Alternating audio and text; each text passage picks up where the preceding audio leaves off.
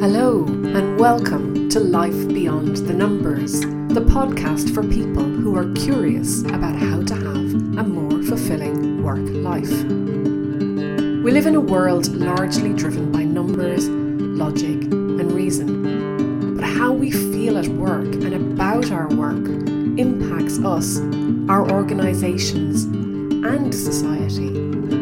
There is a relationship between the numbers of our organisations and the life beyond the numbers. I'm Susan Ni Chriodain, your host. I've lived and worked in many countries. I've met people who love what they do and people who don't, people who bring their full selves to work and people who won't. But one thing that I've learned that is common to us all is that we are all unique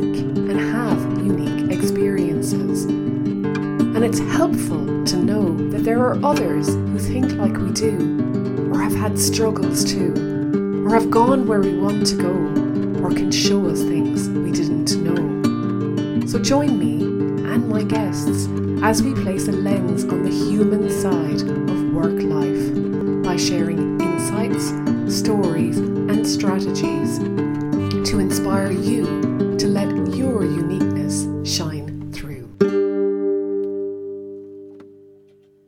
Hello, and welcome to episode 123 of Life Beyond the Numbers. This episode is going out on Saturday, April 1st, 2023. And for those of you who have listened to episode 122, you'll know that my schedule for releasing new episodes has been a little disturbed of late. And if you haven't heard episode 122, now's your chance to listen to why that is. I'm hoping to get back to more regular schedule by May, but I will certainly have new episodes coming out during April. I think probably every second week, but let's see how it goes. And for those of you who did listen to episode 122 and sent me feedback or your thoughts on the episode on life, it was just amazing. I heard from so many people in different parts of the world, and I really appreciated that. And I'm happy to say that M&M are doing well. They're still in hospital, but they are both well and truly on the road to recovery. So, this week I've got a solo episode inspired by the International Day of Happiness. March 20th was the International Day of Happiness, and the day got me thinking about the concept of happiness.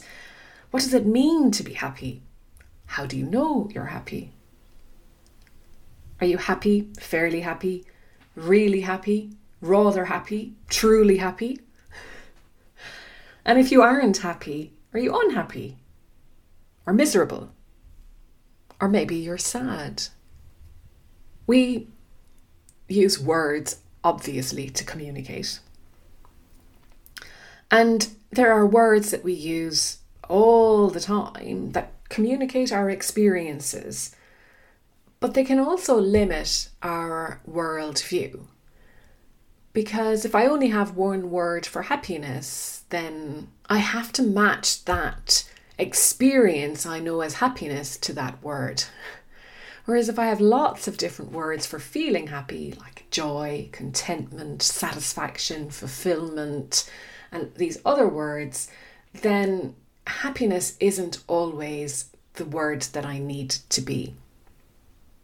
And many of the words that we use all the time, we learned in childhood. We learned from others. People gave us their concepts. And as I was thinking about this, I was thinking about that song. Many of you probably remember it in childhood, and maybe you sang it to a sibling. If you're happy and you're nappy, clap your hands. If you're happy and you're nappy, clap your hands. So we started forming this concept of happiness as children, listening to this song, playing along with our parents. They were smiling, we were all clapping our hands, at least having a go at it. And that is where our understanding of happiness came from. Our parents, our teachers, our siblings, our friends, songs, books have all given us words so we can interpret the world. But if I say I'm happy and you say you're happy, will we both be having the same experience? Will we both describe that feeling of happiness in the same way? It's kind of doubtful, actually. Happy is a word we have a universal understanding of, but my happiness might be your joy, or your happiness might be my contentment. I mean, it's such a common word that we use, and we use it to check in with people. Are you happy with that? Does that make you happy? And my personal favourite at CrossFit, one of our coaches, when we're about to start this killer of a workout, will go, Happy, happy, happy. And I can tell you, I rarely am. But I'm also not miserable or unhappy. But it doesn't mean I'm happy. What does it mean to be happy? What is happiness to you? Do you know what makes you happy? And is happy what you want? And how will you know when you are? And if you do want happiness, do you want it all the time? Do you buy into happily ever after? We're probably never ever going to be happy all the time. In fact, we just couldn't be. Nor should we be in a way, because I think life would be boring if we felt the same thing day in, day out. Like, if you never experienced unhappiness or sadness or miserableness, how would you know what happiness was? That sentence, life's rich tapestry, keeps coming to mind because it's only in, in our experiences that we can contrast and make decisions about what it is we would prefer to have. Happiness is an emotion, and an emotion is something that's fleeting. It comes and goes, ebbs and flows.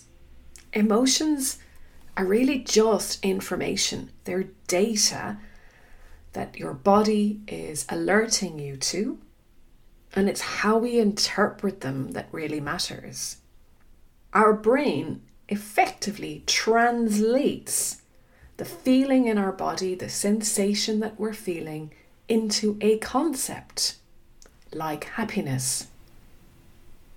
So, if I'm in a nappy and I'm clapping, therefore I must be happy. And that's what the song said. But we're always feeling something. I mean, there's this underlying current. It's a bit like a temperature or the atmosphere of your body. So even when you're outside, you can get the feeling in the air, even if it's nondescript. It's always the same inside of ourselves. We don't think about it or tend to notice it until somebody asks you or maybe you stop and wonder for yourself. So if I were to ask you now, right in this moment, how are you feeling? What would you say? So for me, right now, sitting here, I'm feeling a little bit excited by having this conversation with myself, but it isn't. And I'm also feeling a little bit anxious about the amount of stuff I want to get done today. And I'm feeling ready for a coffee. But overall, my underlying feeling is pleasant.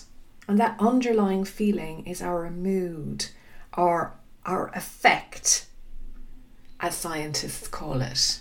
And it's basically a simple accounting for how we feel, a baseline, if you will.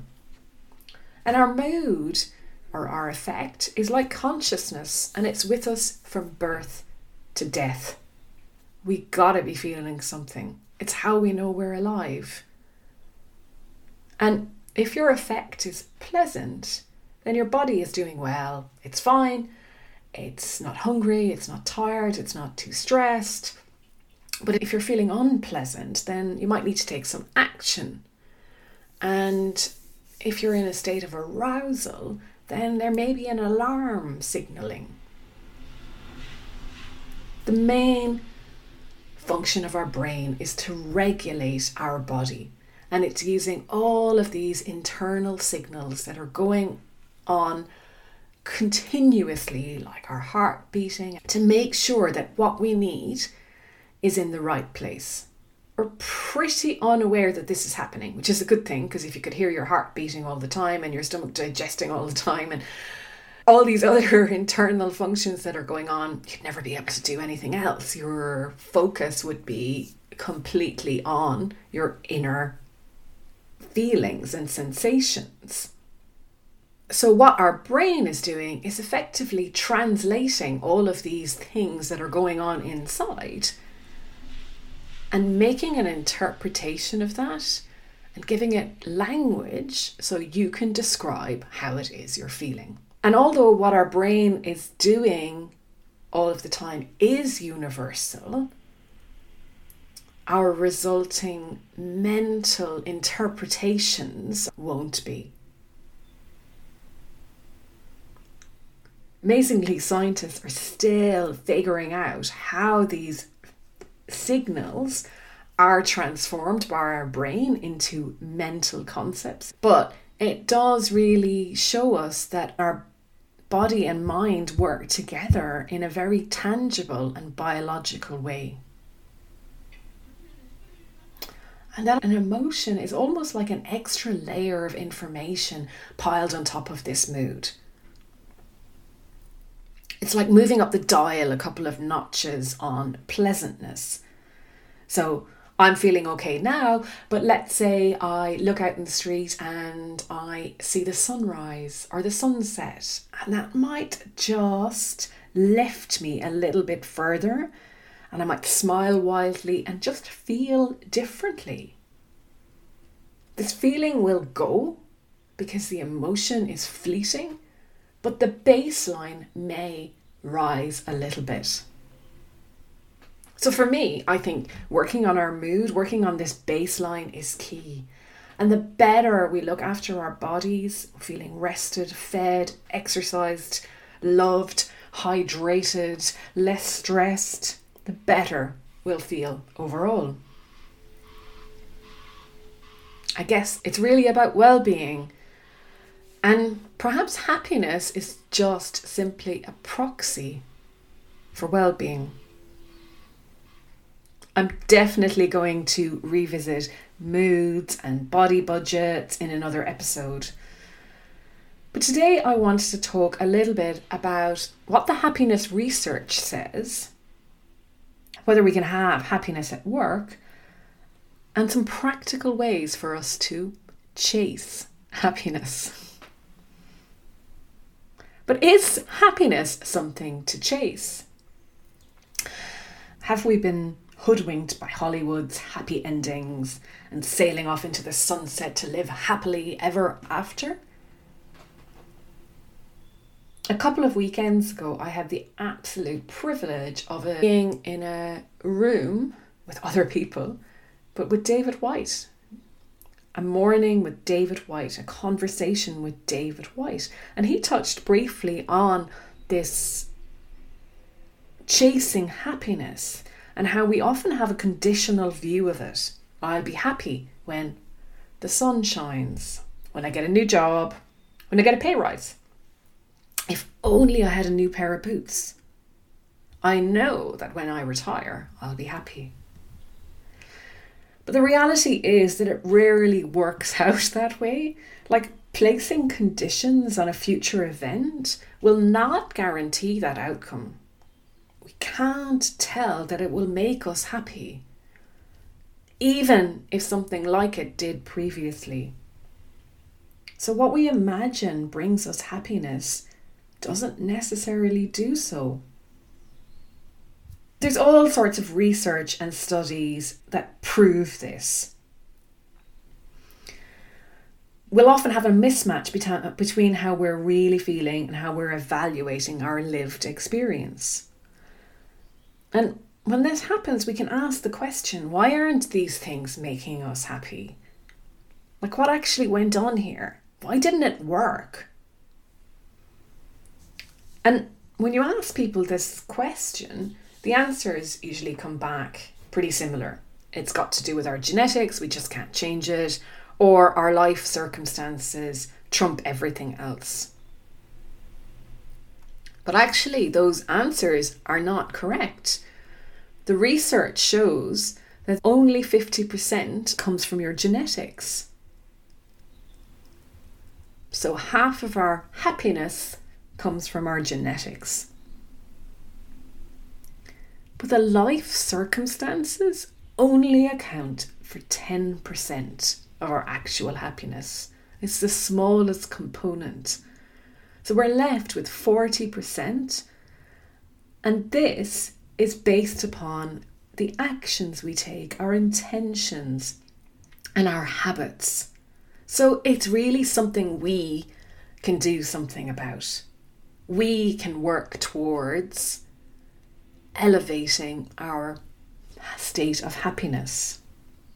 We can chase the wrong things, thinking they'll bring us happiness at the expense of things like kindness, relationships, creating time to do things we enjoy, being present, having a healthy body. All of these things impact our well being. What about happiness at work? On the International Day of Happiness, I came across a quote from Steve Jobs The only way to do great work is to love what you do. And it made me think well, if I love what I do, does it mean that I'll be happy at work? And I don't think there's any guarantee. In fact, I think I can love what I do and be in an unhappy work environment. Eventually, that will seep into what I do. And I can be happy where I am, but not love what I do or even like it. So, is there a balance to be struck? In the book Nine Lies About Work, an absolutely brilliant read, I highly recommend it. The authors say that the research shows that those who spend at least 20% of their time doing things they love had dramatically lower risk of burnout. And for every percentage decrease, it resulted in a percentage increase in the risk of burnout. So they recommend intentionally and responsibly bringing love into your work. Figuring out what you really love to do and what you don't really like to do. They talk about drawing up a love it and loathe it list so you can see which ones bring you that energy and which ones drain your energy. I kind of like to think of it as yum and yuck because it can be a visceral reaction to things. And the activities that you love are your what they call red threads. And these red threads are your strengths. And you'll find patterns in this data. So pay attention to what your emotional reactions are. And what was interesting, they also found that actually, if you spend more than 20% of the time doing stuff you really love at work, it doesn't make any difference. So 20% is what you really need to be spending. So if you're working five days a week, make sure that for one of those days you are really doing something that you love. So, what are the ways to practically chase happiness? and there are so many ways to bring more joy or happiness or contentment or whatever your word is into your life, and ways that are free. And I'm going to share three with you today. The first one I really like is savouring. And savouring is described as the act of stepping outside of an experience to review and appreciate it.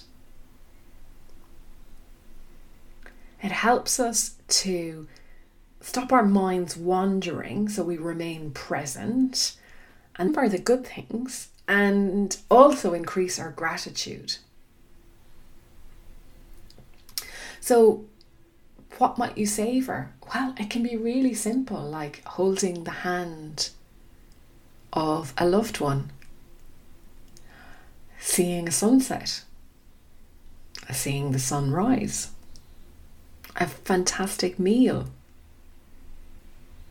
That you feel it in the moment that this is just magical or I'm really enjoying this, savor it, store it. And you can access it whenever you want. Another one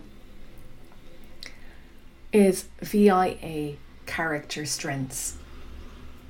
VIA stands for values in action. And I'll put a link to this website in my show notes. But you can go and do a free assessment. It takes about 10 minutes. And there are 24 different character strengths that are universally understood. And you'll possess all of these 24 character strengths in different degrees, but you will get your own unique character strengths profile. And the thing about them is, if you're trying to build stuff that you really want to into your working day, these might help give you an idea of where your strengths lie. And you can just focus on the top three. Take those top three and try and make sure that you're you're using them in your daily life. So one of my top three is humor, and I know if I am not having fun or laughing or messing about, it does have an impact on my mood.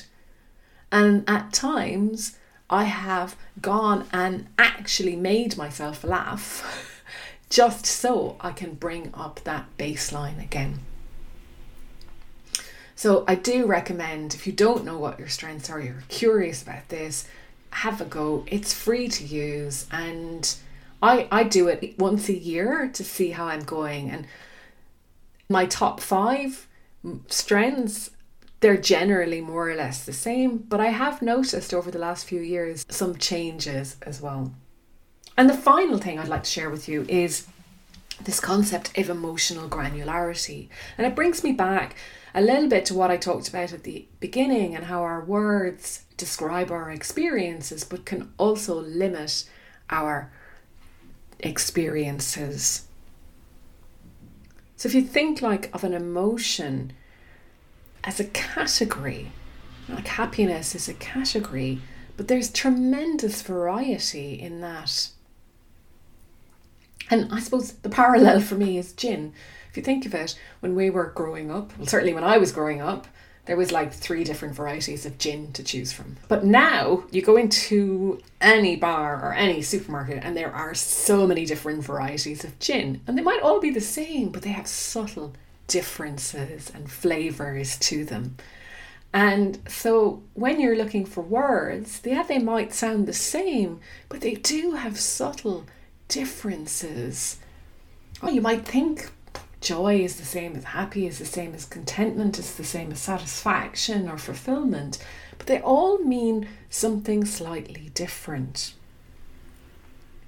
So we all need emotional granularity. We all need to expand our emotional vocabulary. And research shows that the ability to name how we feel is directly proportional to our happiness. That's what emotional granularity gives us. I asked, How are you feeling right now? earlier on. And if I asked you again, How are you feeling right now? will you default to fine or grand, as we say in Ireland? But we're seldom actually only feeling one thing. And we're very much disconnected from what we're really feeling. But by being better able to interpret how you are feeling, what you are experiencing, and why, can actually change what you're currently feeling. And one article I read put this in a really interesting way. They said if we put our feelings into words, we first have to identify the emotional experience that we're having.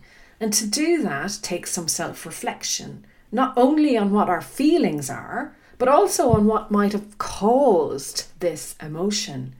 And in turn, we then propose an action to address the identified emotion.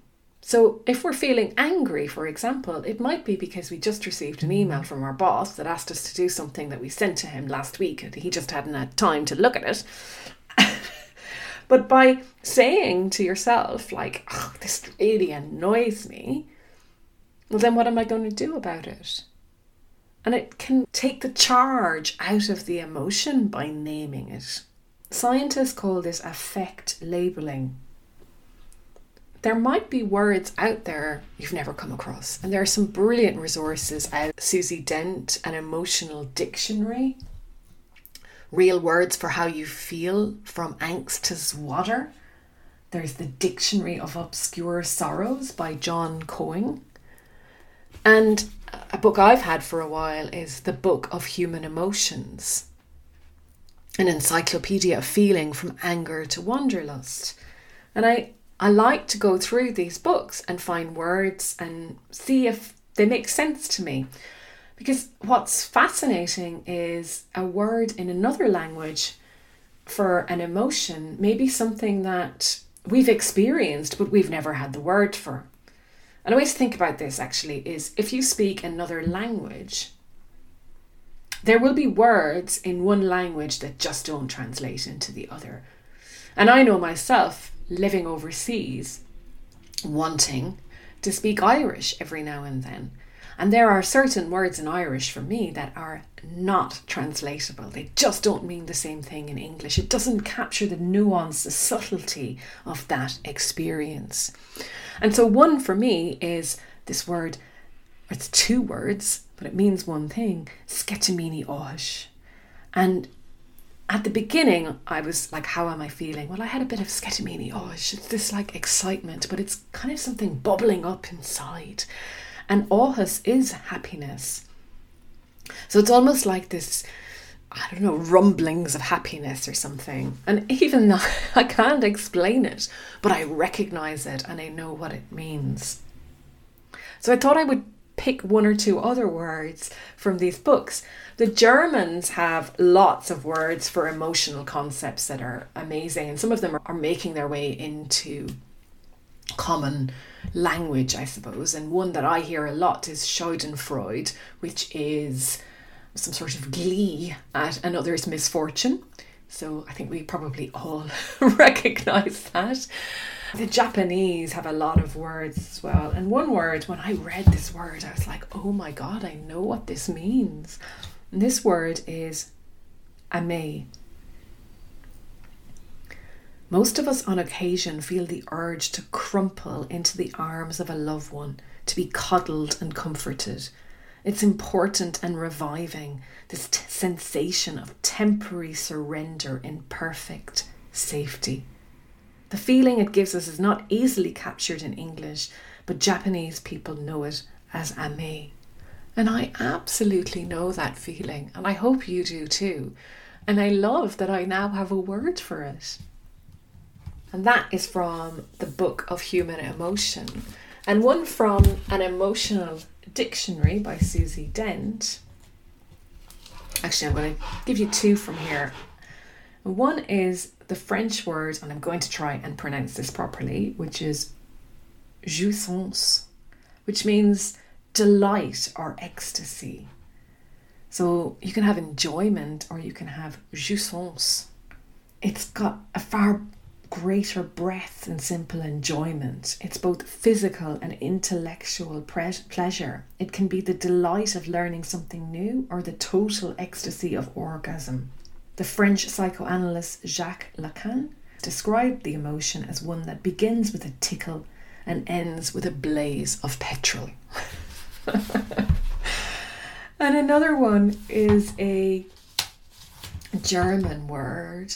And this is the opposite end of the spectrum. So, this is a word for world weariness or pain.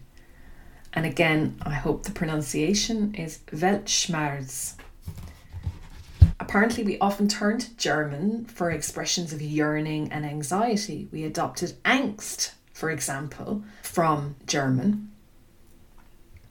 But this word, Weltschmerz, has a literal meaning of world pain. It is defined in the Oxford English Dictionary as a weary or pessimistic feeling about life, as well as an apathetic or vaguely yearning attitude. In other words, it is a melancholy that, rather than being focused inward, comes down to the condition of being human in a thoroughly imperfect world. And you know what? You can make up words if you want to. And of course, we can have mixed emotions. We can feel happy at the same time as feeling sad. Like, I remember being at my brother's wedding and crying for ages, as well as being really happy. So there are mixed emotions, and that Sheryl Crow song comes to mind. If it makes you happy, it can't be that bad. If it makes you happy, then why the hell are you so sad. And finally, just to leave you with something lightly entertaining, I went to AI because everybody's talking about AI these days on helping you to write things and to research things and whatever. So I asked AI a couple of questions about happiness. So it says basically there is no one right way to achieve happiness. What works for one person may not work for another. It's important to find out what makes you happy and pursue it. However, it's also important to remember that happiness is not a destination, it is a journey. There will be ups and downs in life, but if you focus on the positive aspects of your life, you can find happiness even in the midst of challenges. So, there's really not much more to say. Maybe AI will write my next podcast episode.